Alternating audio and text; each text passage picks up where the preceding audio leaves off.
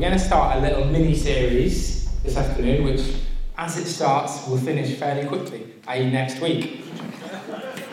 And we're going to be looking a little bit at the question what does it mean to be a follower of Jesus? And over these next two weeks, uh, myself and Christian, who's just there, uh, are going to be thinking about two of Jesus' sayings, which give some sort of answer to that question. And as with a lot of the things Jesus said, they seem to be a little bit in tension. So Jesus tells us that we can have life to the full. He tells us that we can have life in abundance.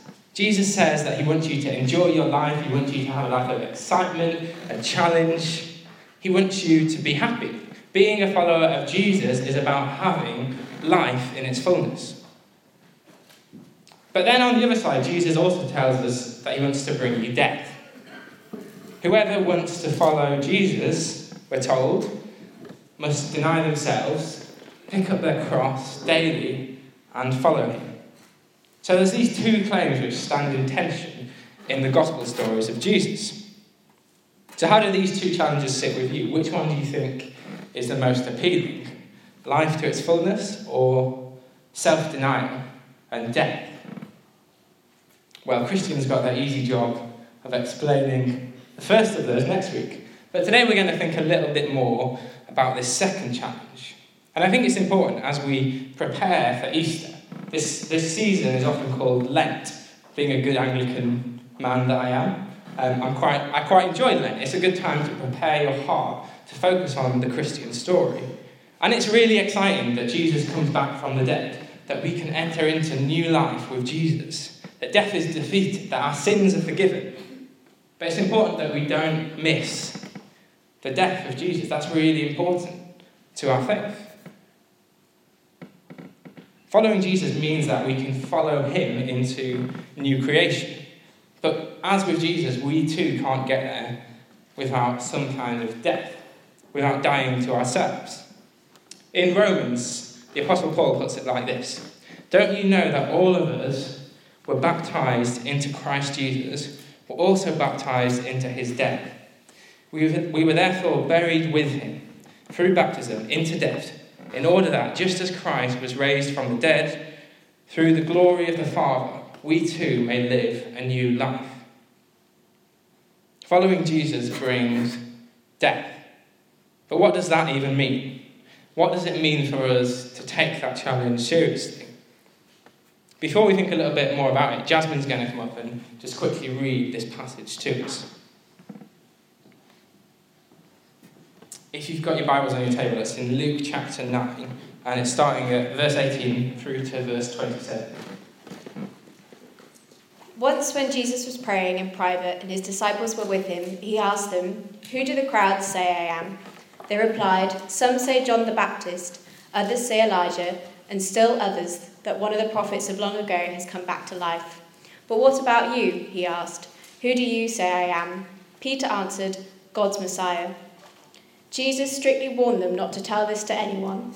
And he said, Sorry, the Son of God must suffer many things and be rejected by the elders, the chief priests, and the teachers of the law, and he must be killed on the third day and be raised to life. Then he said to them all, Whoever wants to be my disciple must deny themselves and take up their cross daily and follow me.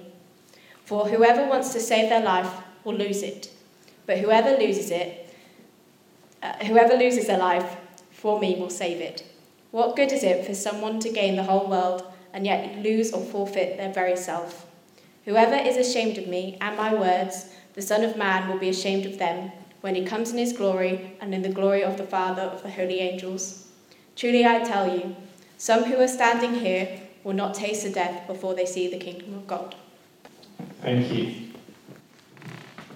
So, not an easy passage to take in, and not particularly an easy passage to be able to make any sense of. So, ask the average man on the street what being a Christian looks like, and I think you'll probably get something like this. Christians, whether you like it or not, have a reputation for being very happy, clappy, joyful to the extent of nauseating, and perhaps a little bit annoying. Um, I'd like to count myself as an exception. I don't know if that's true. But I don't think this is helped by the fact that when we tell people about our Christian faith, we say things like, being a Christian is the best thing that will ever happen to you. Your problems will be solved, everything will be better. You'll generally just be an all round better person if you come and be a Christian. And I'm not saying that that isn't true, but I think all too often we don't focus on passages like these which say that following Jesus, being a Christian, comes with a cost. And it comes with a massive cost. So I don't know about you, but I don't really like that challenge, which is probably why I don't really think about it. I don't like the fact that following Jesus has a cost. I think that generally being a Christian is fairly straightforward, it's fairly comfortable, it's fairly enjoyable. And for many of us, I don't know about you, but for, for me, often being a Christian is just something else to put on my Facebook profile. I'm a philosopher, I like reading books, making coffee, listening to pretentious music on vinyl, drinking scotch, uh, and, and also I'm a follower of Jesus. You can kind of fill in the other blanks, I imagine you have different interests to me. But the problem is, Jesus doesn't give us that kind of option of being that kind of Christian that just tags I'm a follower of Christ onto the end of everything else that they do. So, yes, whilst Jesus promises you happiness and life to the full, which Christian will come and talk a bit more about next week, following Jesus isn't easy and cost free. We heard a few weeks ago Holly tell us that God doesn't want to erase you, He wants to save you. And God saves us where we are, with our problems and with all the things that come with that. So when you become a Christian, you don't kind of get a Ned Flanders character transplant and suddenly have no struggles and problems and have a carefree, happy existence. Following Jesus is hard. And Jesus tells us that it's going to be hard in this passage. So we're invited to share in the new life and the resurrection, but we're also invited to come and share in the suffering of Jesus. Paul, in another letter, in the letter to the Philippians, puts it like this I want to know Christ, yes. I want to know the power of his resurrection and the participation in his sufferings, becoming like him in death, and so somehow attaining to the resurrection from the dead. I don't know about you, but um, I don't think I could stand up and say those words with the conviction that Paul says them there. I want to participate in the sufferings of Christ. I want to become like Christ in his death. They're very difficult words to be able to stand up and say. So, does that mean that actually we can't be happy as Christians? We've got to give up our identity, sell our espresso machines, and start suffering. Most of us, when we hear verses like that, we know that following Jesus comes with a cost. But I think all too often we make it, again, too much about ourselves. It's a kind of self denial which brings us some kind of fulfillment that, oh, if I give up, then I'll feel good about myself. And we kind of blur into this amorphous Christian mass of um, just doing things because that's what we should do. And actually, following Jesus just means giving up your identity, your passions, your values. Actually, I think there's a little more to taking up your cross than that. It's not just about a kind of unmotivated self denial, because that's what we have to do. If we, if we have a look a bit more detail in this passage, there's more to it than that. So, if you notice in, in, the, in Luke's Gospel, this command to pick up your cross comes immediately after this really interesting passage which we just heard, in which, for the first time in Luke's account of the life of Jesus, the disciples finally realize who Jesus actually is. So these guys have been traveling with him for months. They've seen him do miraculous things. They've heard him um, bring amazing teaching. But it's only at this point that they realize that Jesus is the Messiah or the Christ. And I think it's very easy to, to overlook that point when we read this passage. Often we put the words Jesus and Christ together, like it's just Jesus' surname. But as we see in the Old Testament, the relationship between the Jewish people and God is a very lengthy and complicated relationship. And we see the to and fro of God blessing the Israelites and the Israelites rebelling against God. We see that we see God bring the Israelites into the promised land and then them rebelling against it. As we heard Christian say last week, even someone like Noah had flaws. And every story we hear in the Old Testament is one in which human beings come with this weight of expectation of being the promise of God fulfilled. And then there comes a moment of disappointment. And we, we see amidst this mess of um, obeying God and disobeying God and rebelling against God, we see this promise that one day there will be a Messiah. Literally, there will be an anointed one, someone that will set people free. This is supposed to be the guy that's going to have all of the expectation, but none of the disappointment. And so, this particular group um, of Jews are in the Middle East, in the land that God has promised to the Jewish people. But they're under an occupation, they're under the occupation of the Roman Empire. So they're living in this period of disappointment. They're waiting for God to rescue them, they're waiting for their Saviour. So when Jesus asks them, Who do people say I am? their first response is a kind of halfway house, it's a, it's a little bit tentative. They say, Some people say that you're a really good prophet, you're Elijah or John the Baptist.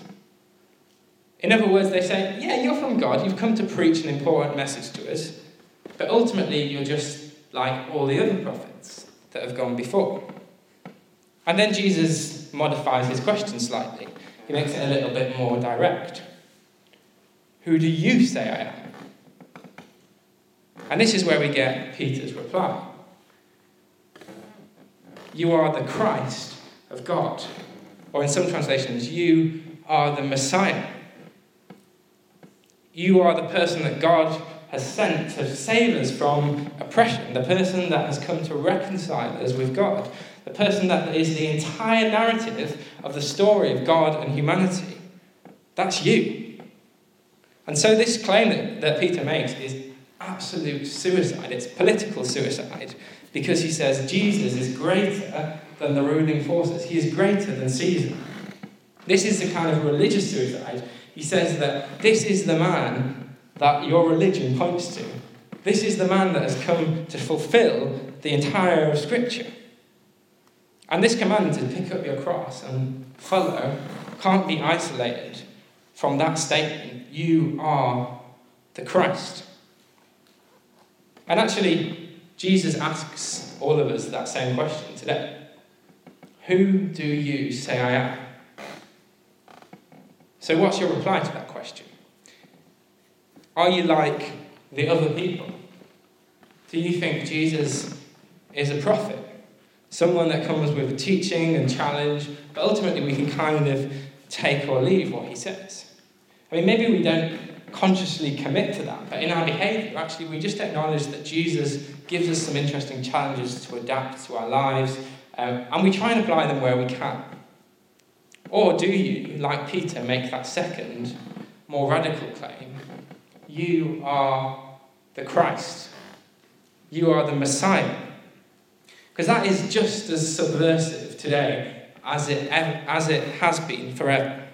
And we saw four of our friends here a couple of weeks ago stand up and make that claim in front of all of you that Jesus isn't just an Adam, he's not just a good teacher that gives us a good way of life. He's not just a philosopher with some thought provoking thoughts. Jesus is the key to every problem that humanity faces. He is the key to our relationship with God. He is greater than any political power or force, greater than any religious institution or religious power.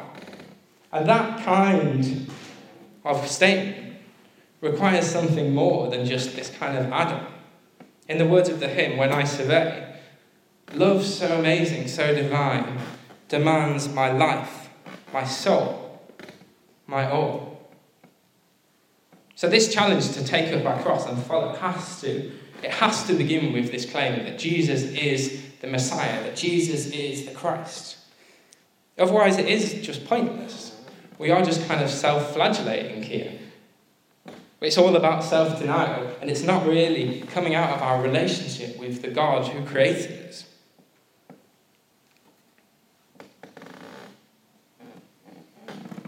Okay, so let's think a little bit more about the actual, this actual challenge of picking up your cross.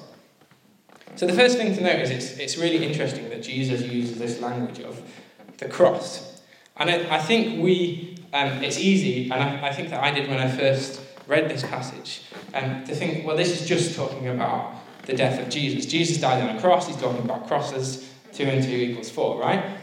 Um, so I think that potentially there's some of that, um, so there's some kind of prophetic aspect to this claim.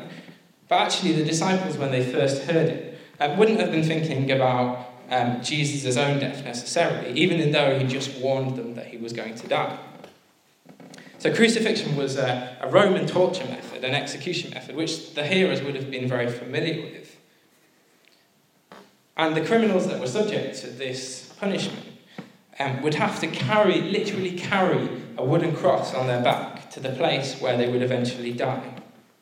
And no one else can carry your cross for you. This is part of the humiliation and shame of being a criminal. Someone that has done wrong. Someone that is being put to death by the state. So at the same time, taking up your cross is both a, a sign of the power and rulers um, that are controlling you, and of um, the public shaming that comes from not coming under their authority. So, this, this metaphor of picking up your cross would have had enormous significance to the disciples. If you want to follow me in claiming that I am the Messiah, you must be prepared for this kind of public embarrassment and shame and pain and suffering. And, and actually, some of the disciples there in front of Jesus would literally pick up their cross and die simply because they make that claim. And sadly, still today, thousands and thousands of people will meet the same fate for making this claim Jesus is the Christ. So, following Jesus has serious implications, right? They reckon around 100,000 people die a year just because they make this claim. But I think if we only focus on the, the martyrdom aspect of this, if we only focus on losing our lives for Jesus, we slightly miss the point of exactly what he's trying to get to. So, interestingly, Luke in this passage includes the little word daily. I don't know if you noticed that when you heard it being read. So, when, when we hear this story in Matthew's Gospel, uh, Matthew doesn't include the word daily. But Luke records Jesus as saying, um, Take up your cross daily and follow me. So clearly, this is more than just about our death and about the execution that comes from following Jesus. Jesus says every day you must sacrifice, you must be, you must deny yourself for me. And actually, as I tried to figure out what this might look like for us, um, I realised that it's really hard, and I can't stand up and tell you this is how to follow Jesus by denying yourself because I don't really know what the answer is myself. But as we, as we talked about it this week in our cell group, someone said something that really struck me, which was um, maybe I can't articulate exactly what it does look like, but I know very honestly what it doesn't look like. So I know that from my life that I often take the low cost option instead of giving Jesus what I have. So, for example, I know that it's much easier to never think about money than it is to think and pray about where I should give it. It's much easier to never come across people that live in poverty than it is to actively seek them out. It's much easier to have 10 minutes extra in bed instead of getting up and praying. It's much easier to not speak up against injustice when you see it in the workplace. It's much easier not to say something about that work colleague that's being insulted. It's much easier to say when your friends ask you, What did you do this weekend? to say, Oh, I just uh, you know, hung out with some mates, uh, you know, went to the pub, than to say, I went to church. And it, when they ask you the question, Are you one of those religious people? it's much easier to say, Well, yeah, kind of, than it is to give them an honest answer. It's much easier to eat cream cakes than to exercise self control. It's much easier to keep watching that dubious TV program, even when in the back of your head you go, Should I really be watching this? Is this really going to be encouraging to me? It's much easier to say nothing and to not embarrass yourself than to stand up and disagree with something. It's much easier to admit that you're more dependent. It's, sorry, it's not easy to admit that you're more dependent on caffeine than you are on Jesus. It's easier not to reflect, not to pray, not to fast, not to ask God what He is calling us to, than to do the opposite. And I think the worry that we have is that these all feel like little things that don't really amount to taking up your cross and getting martyred. But this is where it's really important that Jesus uses this little word daily. It's in the small, everyday actions that sacrifice is truly made. And whilst there might be something appealing about saying, you know what, I've had enough, I'm giving it all up for Jesus, I'm going to go live in that monastery, I'm going to sell all my stuff, um, i think in some ways that's to ignore the challenge that comes with living in this relationship with Jesus every day, in the workplace, in the home, with your spouse, in your school. If you spent time asking God every morning, what does it look like today to take up my cross? Deny myself, and follow you. It may very well begin with something very small, but it's actually in those small acts that, that taking up your cross is found. So that, there's an interesting way to think about this, which I know Christian will really love this analogy. But the, uh, the cycling coach, Dave Brailsford, Sir Dave Brailsford, um, he's the guy that's the successful coach behind the Team Sky and Tour de France and British cycling, and he employs a method called marginal gains, which is one of the things that's increased the success of British cycling enormously. And the idea is that you can't just get out there and win a cycling race. But you can increase the quality of things by a small amount. You can talk to your nutritionist and get the meals to be slightly more suited to what cyclists need. For example, you can, for example, um, take mattresses with you on the Tour de France instead of sleeping in hotel rooms, so that cyclists are used to the beds they sleep on and get better night's sleep. You might be able to reduce the weight of your frame by a tiny amount. But it's in those very little things, these marginal gains, that we see massive steps forward. And I think the same can be applied to taking up your cross and following Jesus. So, whilst it's difficult to know what giving up everything you have for Jesus looks like, probably most of you won't achieve that tomorrow morning. And I think that's all right. It's in these little decisions, these everyday moments of sacrifice, these everyday little moments of taking the shame of following Jesus rather than the ease of not, that we begin to start to figure out what taking up our cross looks like. So, what comes to mind for you? What is the, the marginal gain that you can do to take this claim seriously, to pick up your cross? What's the small sacrifice that God might be asking you to make?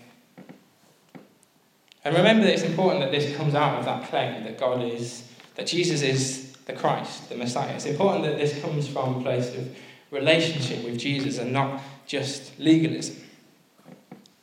But what do you need to put to death in your life to allow Jesus to increase? So, what we're going to do now is we're going to have communion together.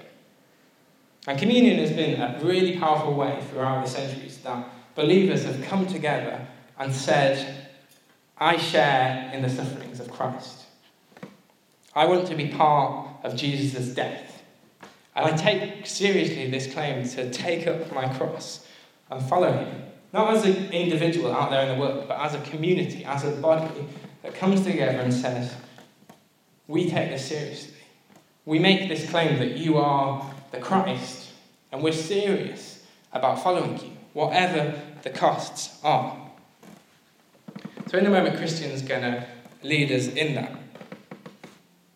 But let me just ask you some questions. That I mean, maybe you want to talk to these about the, with the people next to you. I imagine for most of you, if you're anything like me, you just need to mull these questions over in your head and think and ask God what He might be saying to you. So it might help just to close your eyes. So, what does it cost you to follow Jesus?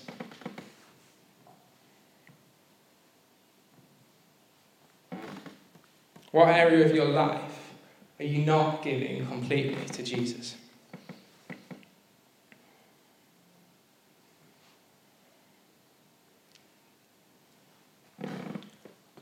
What's the one thing in your life that you would find the hardest to give up if God asked you to?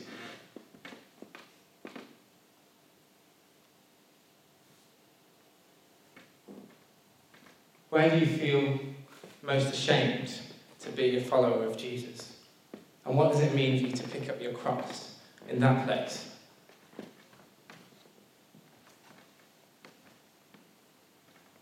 What comfort could you sacrifice? What marginal gain could you make to draw you closer to Jesus? Uh, just over this next week.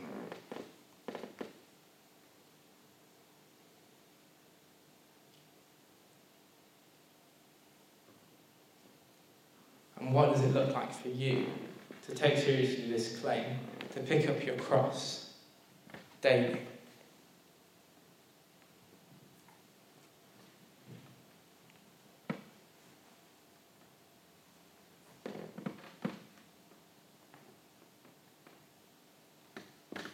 Father God, we thank you that you are a God that gave up everything for us. That you loved us enough to come to this earth and to die on a cross so that we might come into relationship with you, that we might be forgiven, and that we might enter into your resurrection. Father, I pray that you would be prompting us to hear these words of the Son, to take up our cross daily. I pray that the Holy Spirit would be speaking to us now as we come and share in communion together. That as we take this bread and wine, that this wouldn't just be gestures, but this would be an experience of your presence, and that we would enter into your sacrifice and your suffering. And I just pray for everybody in this room that as they go out from here, these words of yours to take up your cross daily wouldn't fall um, on the shallow ground, but you would really be speaking to people this week. And that people would be able to just see the little thing that they can do, the little thing they can sacrifice, which will bring them closer to you, which will let them live this life of fulfillment, this life of abundance. And we just thank you that you are the God that saves. You are the God that came to give us life. And I pray you would be showing us this week where we can die so that we may have life. And we pray all these things in your name, Jesus. Amen.